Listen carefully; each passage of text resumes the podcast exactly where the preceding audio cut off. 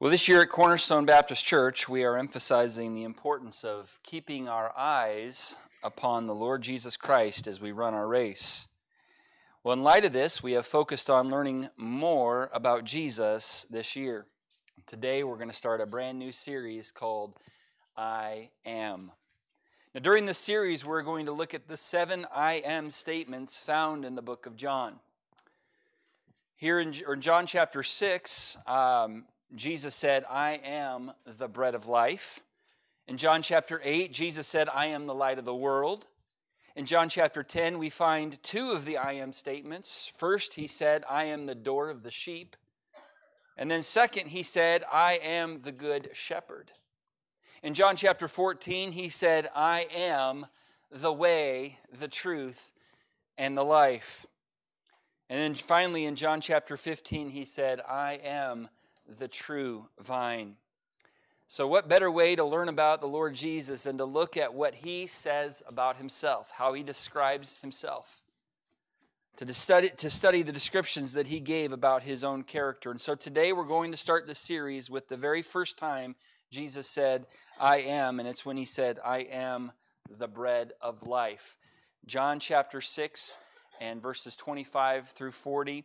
If you would join me in standing for the reading of that passage, John chapter number 6. John chapter number 6. John chapter 6 and verse number 25 says, And when they had found him on the other side of the sea, they said unto him, Rabbi, when camest thou hither? Jesus answered them and said, Verily, verily, I say unto you, ye seek me not because you saw the miracles, but be, because you did eat of the loaves and were filled. Labor not for the meat which perisheth, but for that meat which endureth unto everlasting life, which the Son of Man shall give unto you. For him hath God the Father sealed. Then said they unto him, What shall we do that we might work the works of God? Jesus answered and said unto them, This is the work of God that ye believe on him whom he hath sent. Then said therefore unto him, or they said therefore unto him, What sign showest thou then, what that we may see and believe thee? What dost thou work? Our fathers did eat manna in the desert, as it is written, He gave them bread from heaven to eat. Then said Jesus, then Jesus said unto them, Verily, verily, I say unto you, Moses gave you not that bread from heaven, but my Father giveth you the true bread from heaven. For the bread of God is he which cometh down from heaven and giveth life unto the world. Well, they said unto him, Then said they unto him, Lord, evermore give us this bread. Jesus said unto them, I am the bread of life. He that cometh to me shall never hunger, and he that believeth on me shall never thirst. And we'll stop there. We'll cover the other verses uh, throughout the message. Let's pray together. Lord, uh, we do thank you again for the opportunity to gather together today in your house uh, to hear your word. And uh, Lord, I pray that you would use your word today to speak to our hearts. And help us, Lord, to have ears to hear and uh, ears to understand what your word is, is telling us. And I pray, Lord, that we would uh, be good hearers, but then be good doers of what we hear. Help us, Lord, to apply the truth to our individual lives. And we pray these things in Christ's name. Amen. Thank you. You may be seated. So, Jesus here says, I am the bread of life. In fact, it's not the only time he said, I am the bread of life in this passage. Uh, he says it actually multiple times. In uh, verse number 48, he said, I am that bread of life. In verse 51, he said, I am the living bread which came down from heaven. And so he refers to himself as the bread of life. Now, I realize I'm in dangerous territory here. We're about 45 minutes from lunchtime, and I know as we talk about bread, it's going to create all of us to be hungry. And uh, so uh, I know I'm in dangerous territory here. Uh, now, the phrase I am, uh, those two words are actually quite significant in Scripture. If you recall, this is the name that God gave when Moses was at the burning bush. Uh, remember when Moses asked, uh, as the Lord was calling him to deliver the uh, Israelites out of the bondage of Egypt, he said, Well, uh, they're going to ask me who sent me. So, uh, Lord, who, what, what name should I say? Remember, it was God who simply said this I am that I am. Do you remember that? And he continued on and said, Thus, thou, uh, thus shalt thou say unto the children of Israel, I am hath sent me unto you. So God referred to himself there as the great I am, which means he is the self existent one, he is the self sufficient one, he is eternal, and he is sovereign. And so when Jesus says, I am, what he was insinuating there was, I am the self sufficient one. I am the self existent one. I am eternal. I am sovereign. I am God.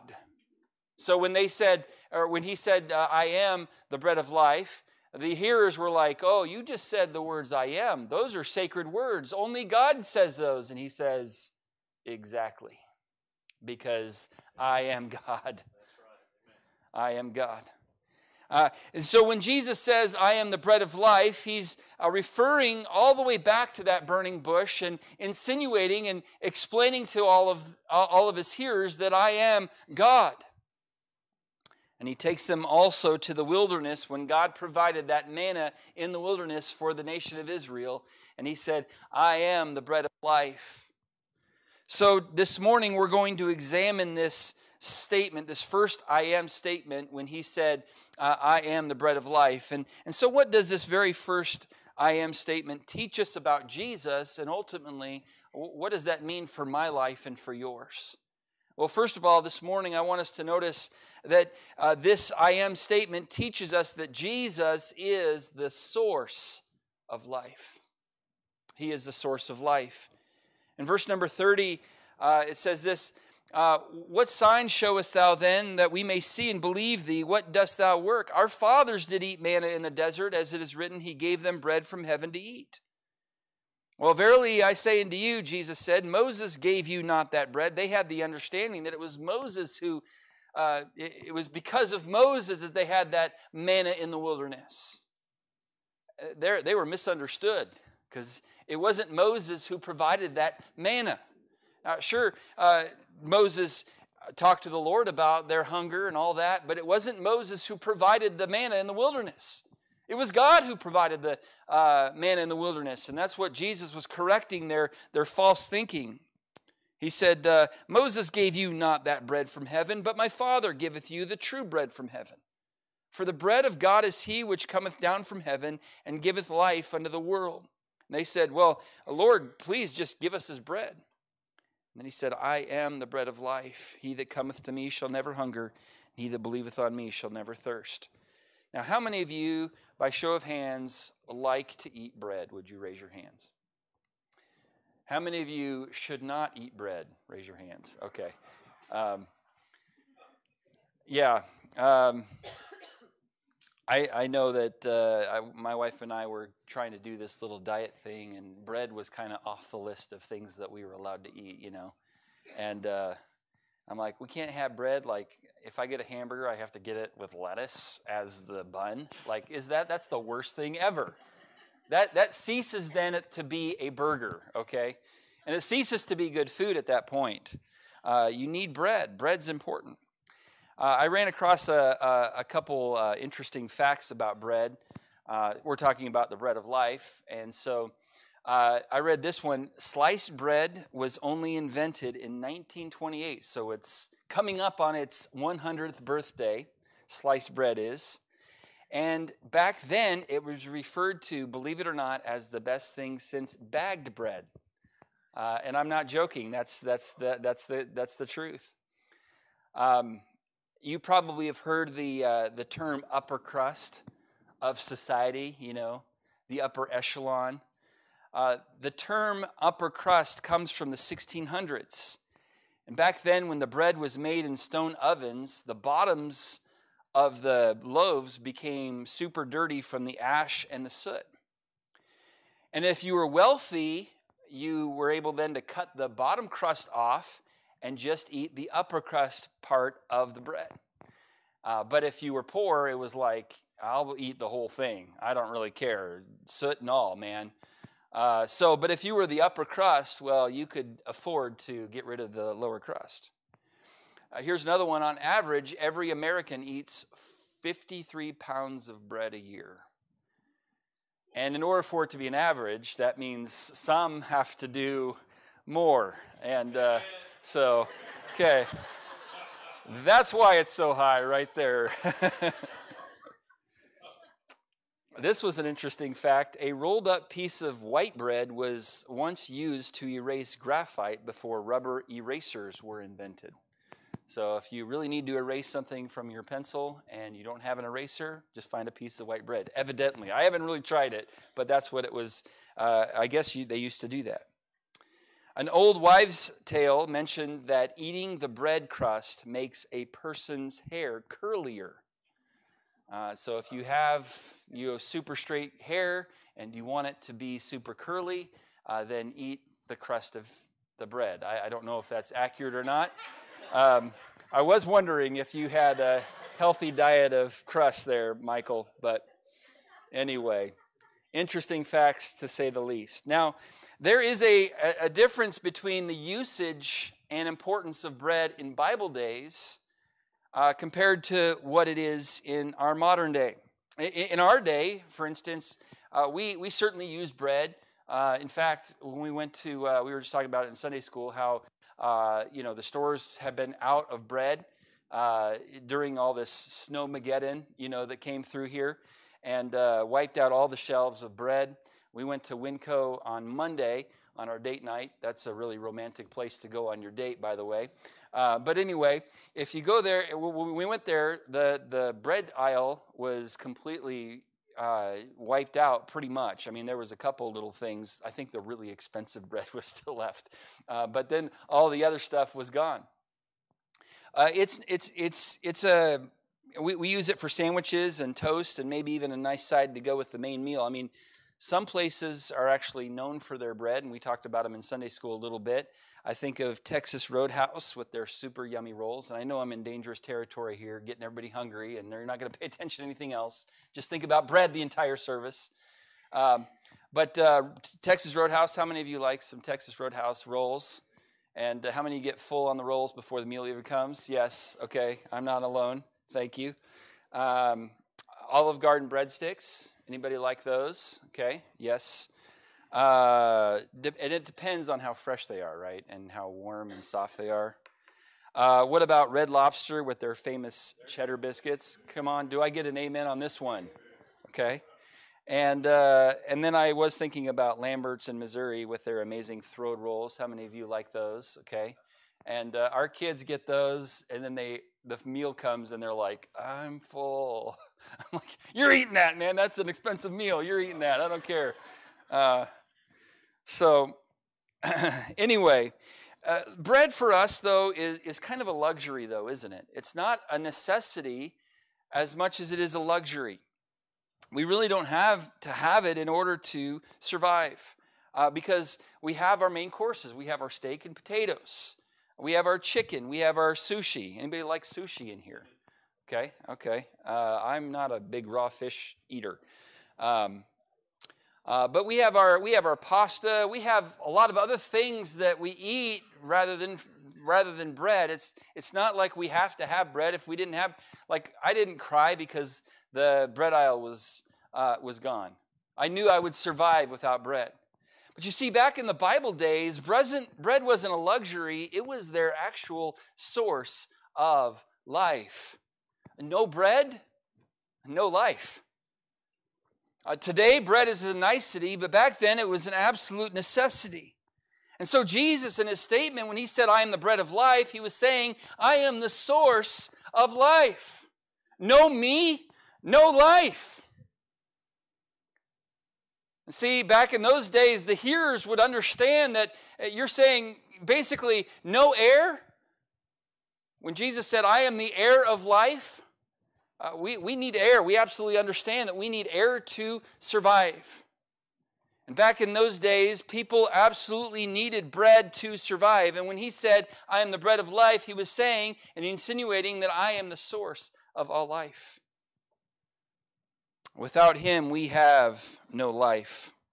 Paul said in his sermon on Mars Hill in Acts chapter 17, verse 28, For in him we live and move and have our being. You see, he's not a nice side to the main course that just gets added to our plate. He is our everything. And yet, even Christians sometimes view him as a nice side instead of my very source of life. We kind of add them to the list of things that we have in our life. We've got auto insurance, home insurance. Uh, when we have Jesus in our life, too, yeah, I've made that decision, just like I made the decision to add the auto insurance to my, uh, to my life. No, he is our everything. Colossians chapter number 3 and verse 4, Paul said this When Christ, who is our life, shall appear, then shall ye also appear with him in glory. He is our life. Philippians 1 and verse 21 says, For to me to live is Christ.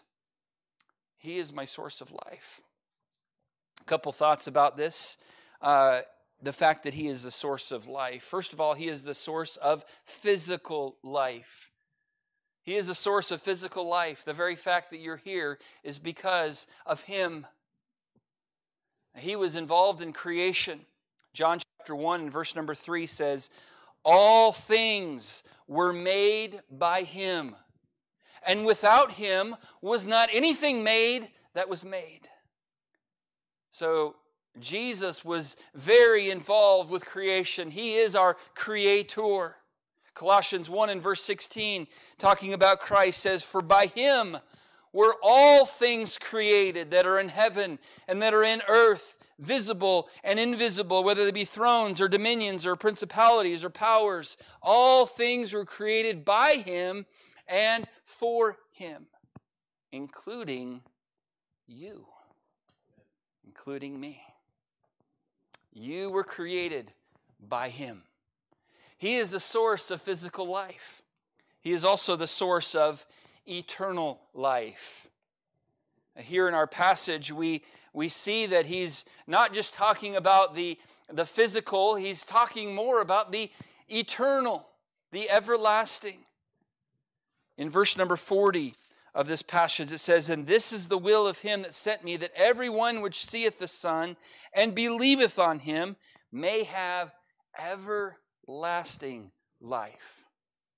And I will raise him up at the last day. Verse 47, a uh, very clear, concise verse that explains salvation. Verily, verily, I say unto you, he that believeth on me hath everlasting life. Verse number 51 I am the living bread which came down from heaven. If any man eat of this bread, he shall live forever. And the bread that I will li- that I will give is my flesh, and I will which I will give for the life of the world. Verse 58 says, This is the bread which came down from heaven, not as your fathers did eat manna and are dead. He that eateth of this bread shall live forever. He is the source of eternal life. Remember the context of John chapter 6? We didn't read the whole chapter, which we could have done, uh, but, but, but for time's sake, it's a, it's a lengthy chapter. It's uh, 71 verses. But the first part of John chapter 6 explains the very wonderful miracle that, by the way, all the gospel writers included in their, in their record.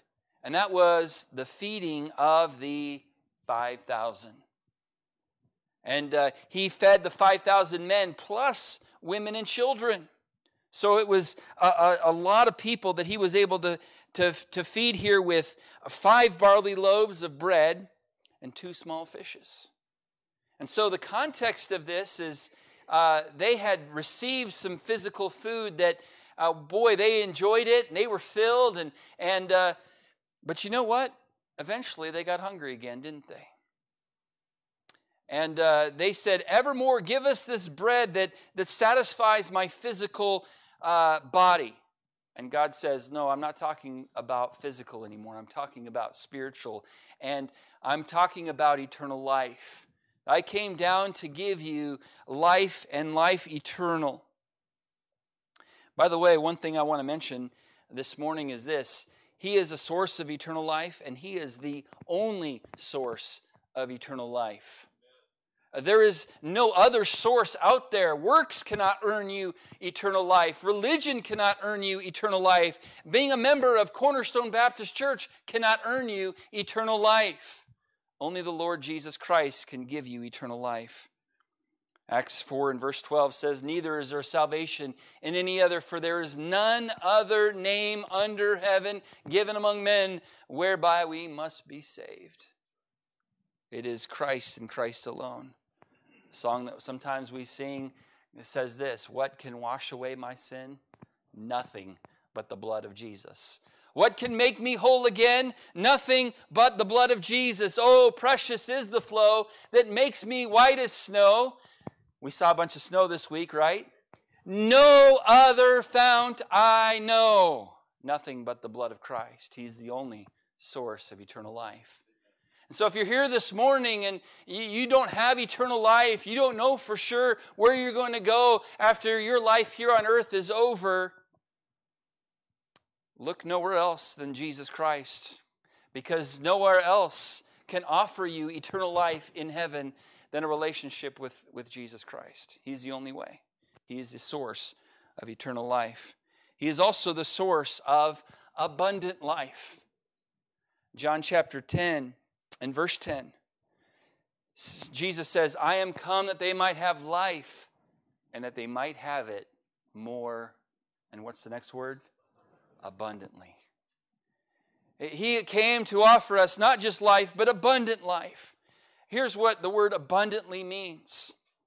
And uh, these are kind of redundant a little bit, but, but just to give us an understanding uh, a little bit better. Abundantly means super abundant. Okay, that's not exactly King James, is it? but but super abundant, and that's one word, super abundant. It means exceeding abundantly above. Albert Barnes uh, explained this a little further, and he said, They shall not merely have life, simple bare existence, but they shall have all those super added things which are needful to make that life eminently blessed and happy. It'd be vast mercy to keep men merely from, uh, from, from death and hell, but, but Jesus will give them eternal joy and peace to the society of the blessed. I think all, we all desire that abundant life, right? We don't want to just exist. We, we want to have life and life to the full.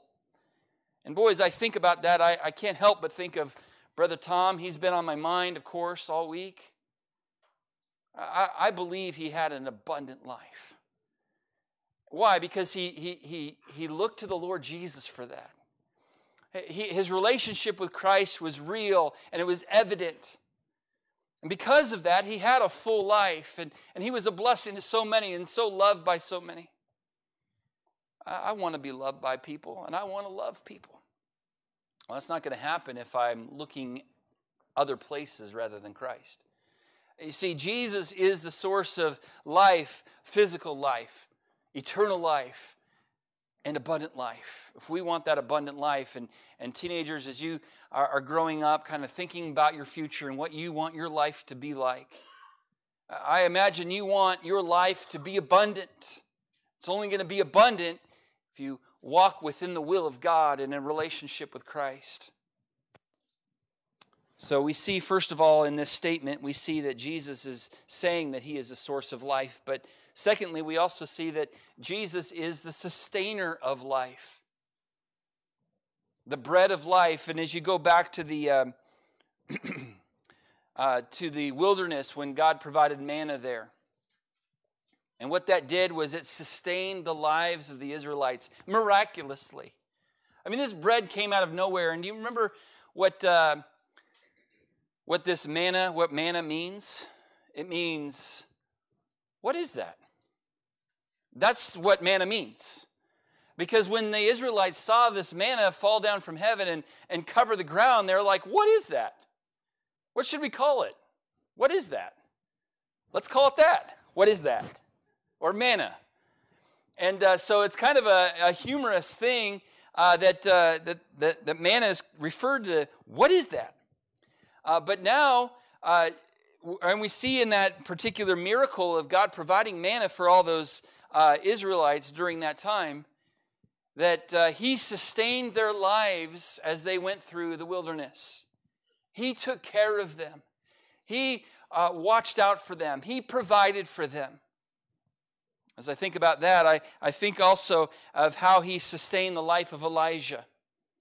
Uh, remember, he was at the brook Cherith, and, and the Lord took care of him. I mean, the days before Postmates and DoorDash, God used ravens to deliver his food to him. And Elijah never even had to tip them. It was great. Uh, God caused those ravens to bring him bread and flesh in the morning and the evening. So he got to eat twice a day. My, my boys probably would have died of starvation having to only eat twice a day. Um, but uh, Elijah was willing to do that. And when finally the brook dried up, the Lord led him to a poor widow woman at the place called Zarephath. And that sweet lady uh, was so poor, she had just enough ingredients to make one more cake and she was planning to make it just for her and her son before they died because she was out of food. And uh, Elijah said, The Lord wants you to make me a cake and give it to me. And so that sweet lady ended up doing that. All the ingredients she had left, and then you know the story. God miraculously provided continual sustenance for her and her son after that until the rain came, until she was able to grow some food. Look, God took care of those in the past, and God promises to be the bread of life for you and I and to sustain our life as well. Colossians 1 and verse 17 says, He is before all things, and by Him all things consist. God is taking care of you right now and holding your body together. And He's making all of it work the way it should. God will sustain you spiritually, and He will also sustain you spiritually. God will take care of you. If you would, I'm going to ask you to do something and reach down in front of you and grab a hymnal. Grab a hymnal. Turn to, turn to song 579. We're not going to sing it, but I want you to see the words of this song. I think it'll do us good to see it. This song is titled God Will Take Care of You. The first stanza goes, Be not dismayed, whate'er betide. In other words, uh, don't, don't fret, don't worry, no matter what comes into your life, because God will take care of you. Beneath his wings of love abide, God will take care of you. Uh, stanza two, uh, through days of toil when heart doth fail, God will take care of you. When dangers fierce your path assail, God will take care of you. Oh, there's a dangerous virus out there, don't you know? When dangers fierce your path assail, God will take care of you. Stanza three, all you may need, He will provide. God will take care of you. Nothing you ask will be denied. God will take care of you. No matter what may be the test, God will take care of you. Lean weary one upon his breast. God will take care of you. Through every day, the chorus says, or all the way, he will take care of you. God will take care of you. Say, well, God didn't take care of Tom, did he? Yeah, God did too take care of Tom. He ushered him into his presence. Can't think of a better way that God could have taken care of him. God will take care of you too. So don't fret, don't fear. Instead of living in fear, instead choose to live by faith in the one who said, I am the bread of life. I'm going to take care of you. I'm going to sustain you. As you go through the uh, mountaintops and the valleys, I'm going to take care of you. I am the bread of life. Matthew 6 and verse number 30. Wherefore, if God so clothe the grass of the field, which today is, and tomorrow is cast in the oven, shall he not much more clothe you, O ye of little faith? Sometimes we panic in our lives, and I'm saying we because I include myself in this too. Sometimes we panic over the littlest, dinkiest stuff. And God says, I've got this. I'm well capable of taking care of you. So please stop worrying and start trusting me. Stop panicking. Instead, choose to place your faith in the one who said, I am the bread of life. So, this statement, I am the bread of life, shows us that He is our source of life. It shows us that He is the sustainer of life, but it also shows us that Jesus gives true satisfaction in life. True satisfaction in life. Verse 35 of John chapter 6 says, I am the bread of life, and he that cometh to me shall never hunger. And he that believeth on me shall never thirst. This doesn't mean that physically you get saved and you're never going to be physically hungry again because we'd all be in trouble right now, right? Because we're all hungry. We've been talking about bread all service. It doesn't mean that you're never going to be thirsty again, physically speaking, but it does mean that that that spiritual hunger, that spiritual thirst that we all had the moment we were born would be quenched would be satisfied in a relationship with Christ. People, though, unfortunately, seek satisfaction in other places. They think that pleasure is going to give them true satisfaction. They look to power if I could just be the CEO of my company, if I could just have power, if I could just be in government and be able to govern people and have this power, then I'll be happy. If I could just be popular, then, then, then I'll be happy. If I could just have so many different uh, followers on my Instagram or, or people would like my posts more, then I would be happy.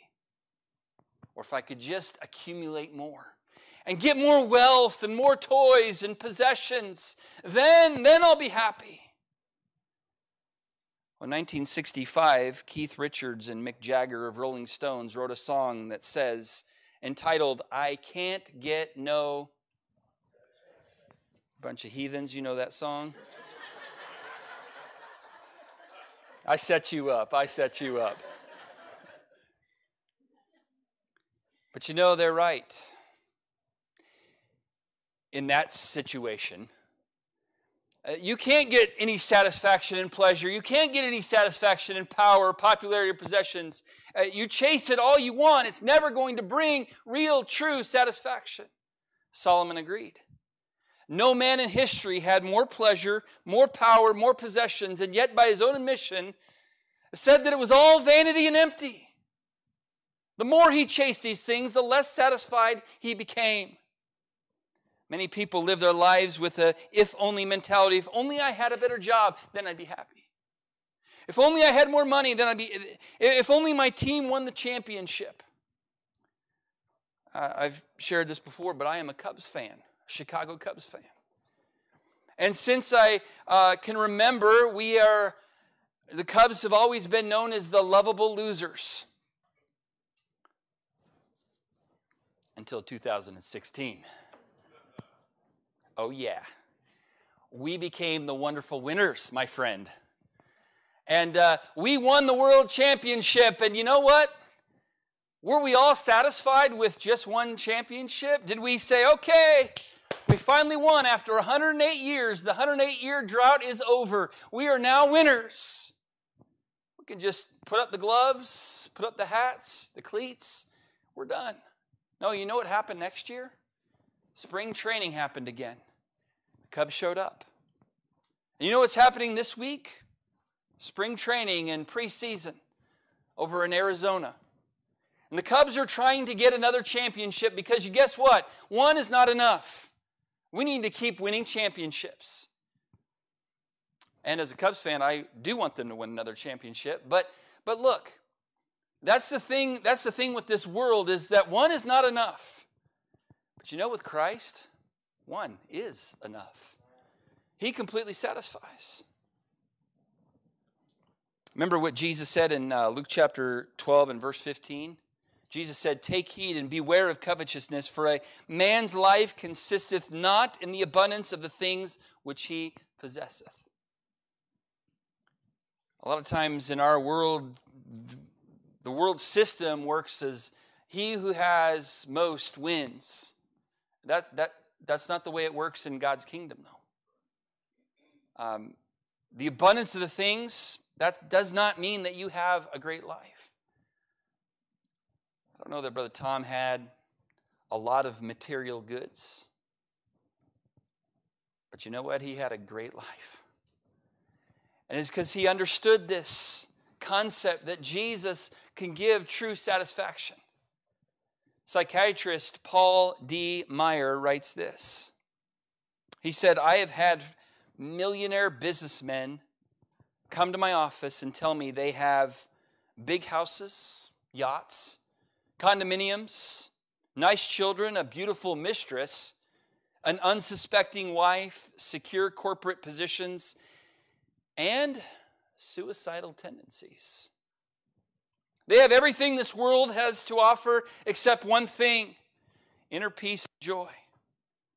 And, they, and so he said, They come to my office as a last resort, begging me to help them conquer the urge to kill themselves. This morning I read an article about Bobby Driscoll. You may not know his name, but you'll be familiar with what he did. He famously voiced the title role in Disney's 1953 animated film, Peter Pan. He was Peter Pan's voice. Do you know what happened to Peter uh, to Bobby Driscoll? You would think that he had it all. He had fame and fortune. Uh, at 16 years old, he uh, voiced the voice of Peter Pan. Tragically, unfortunately, he died at the young age of 31. And he died of the hardening of the arteries, a common side effect of long-time heroin usage. And when his body was found, there were beer bottles and religious handouts by his side. Sadly, Driscoll's remains were unclaimed, and he was eventually buried in a mass unmarked grave on Hart Island alongside other identified bodies. He had it all, you would think fame, notoriety, fortune. See, what are people missing? Simply put, they are missing the bread of life that gives true satisfaction.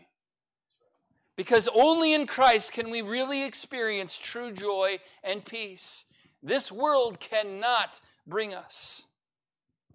John 15 11 Jesus said, These things have I spoken unto you, that my joy might remain in you, and that your joy might be full. This world cannot produce full joy in our lives. Try as you might, you're going to fail. Solomon uh, thought he was going to find it in all these things, and he realized it was all vain and empty. Psalm 16 11, Thou wilt show me the path of life. In thy presence, O Lord, is fullness of joy. At thy right hand there are pleasures forevermore. John 16, 33, Jesus says, These things have I spoken unto you, that in me ye might have peace. Oh, in the world you shall have tribulation, but be of good cheer, I've overcome the world. We can have peace, true peace, even though the world around us is chaos, we can have peace in a relationship with Christ and Christ alone.